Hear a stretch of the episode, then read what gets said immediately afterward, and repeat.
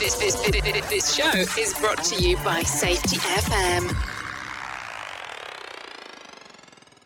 My primary belief is that we should use both successful work and unsuccessful work as an opportunity for ongoing learning.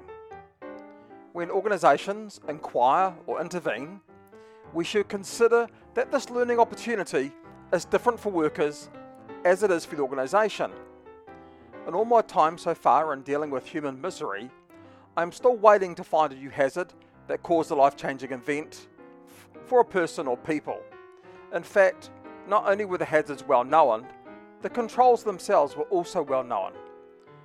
I have always struggled to understand how the opportunity for learning for workers happens within a traditional investigation. No one ever came up to me and said, Can we do that again? I learnt so much from the interview, or that corrective action has inspired me to learn and improve. Yet the new view is powerful and so full of promise as we move towards a shift from the innovators to the early adopters and finally the mainstream market for the new view of safety.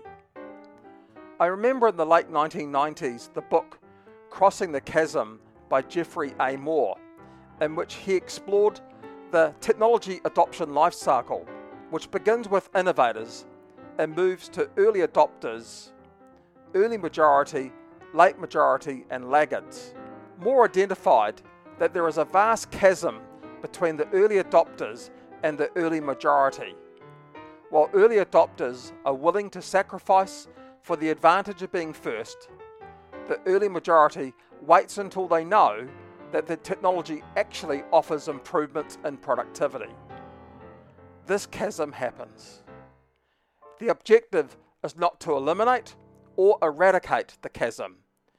We need to acknowledge the chasm and do things differently to reduce the space between innovators, early adopters, and the more mainstream market. What we need is to create a gap and not a chasm. We can extend ourselves to bridge a gap, but we have to jump to cross a chasm.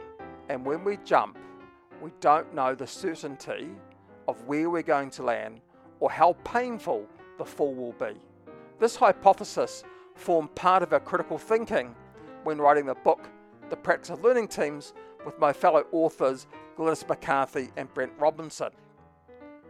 The organisation needs and wants to embed system change is different between the early adopters and the mainstream market. The innovators and early adopters, by their nature, embrace the opportunity to try things. Yet we know when we try things and how we embed things into operational practice for everyday work is different. Mainstream organisations look for transformation or improvements rather than innovation. With learning teams, the skill of the facilitator is vital and supporting the environment and learning outcomes. Being able to describe what this is and how to get there is different in these markets between innovation and transformation.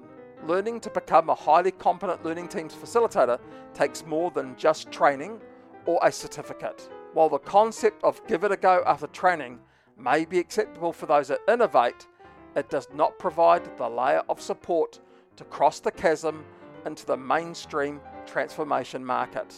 I find it ironic that we apply doing safety differently to get a different result, but we don't try embedding practice differently to get a better result. Does this allow the environment to exist in the drift towards failure of embedding safety differently without needing a different approach?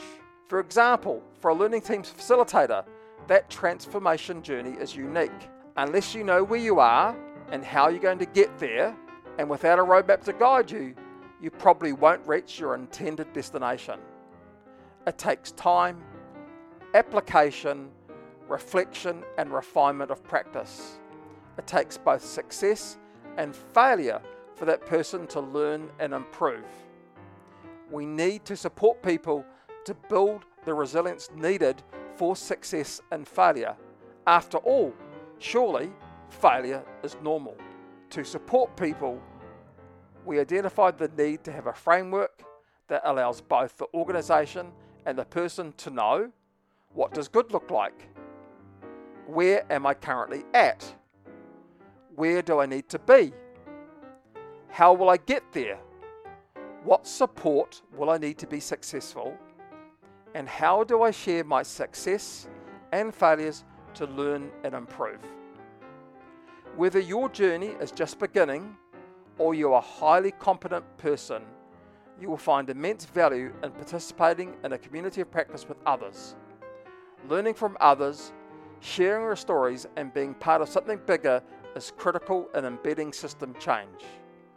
By having a framework that allows us to see where we are going and to measure ourselves against what good looks like, it will help us to reduce the chasm to a gap with the ultimate goal of embedding safety differently for everyday safety of work.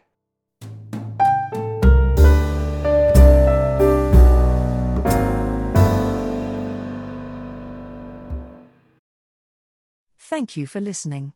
If you enjoyed this show, please tune into the show, The Practice of Learning Teams, on how to learn and improve on safety, quality, and operational excellence. Available on Apple, Google, Spotify, Amazon, and other podcast providers near you.